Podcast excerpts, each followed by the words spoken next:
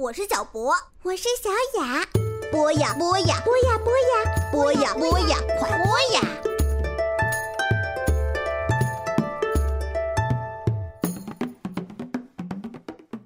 大家好，欢迎来到博雅小学堂，我是小贝妈妈。今天我给大家讲的是成语故事“游刃有余”。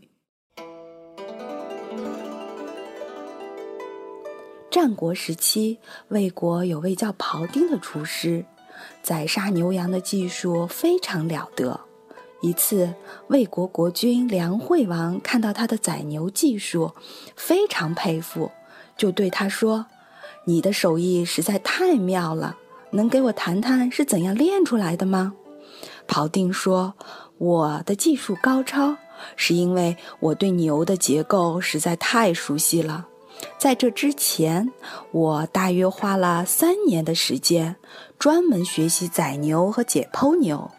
梁惠王又问：“那你的刀是不是特别锋利？”庖丁说：“解剖牛不在于刀锋利，而在于熟悉牛的身体。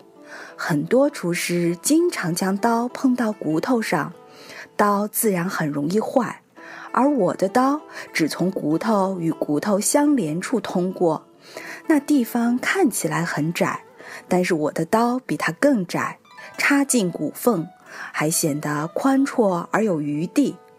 梁惠王听了，觉得很有道理。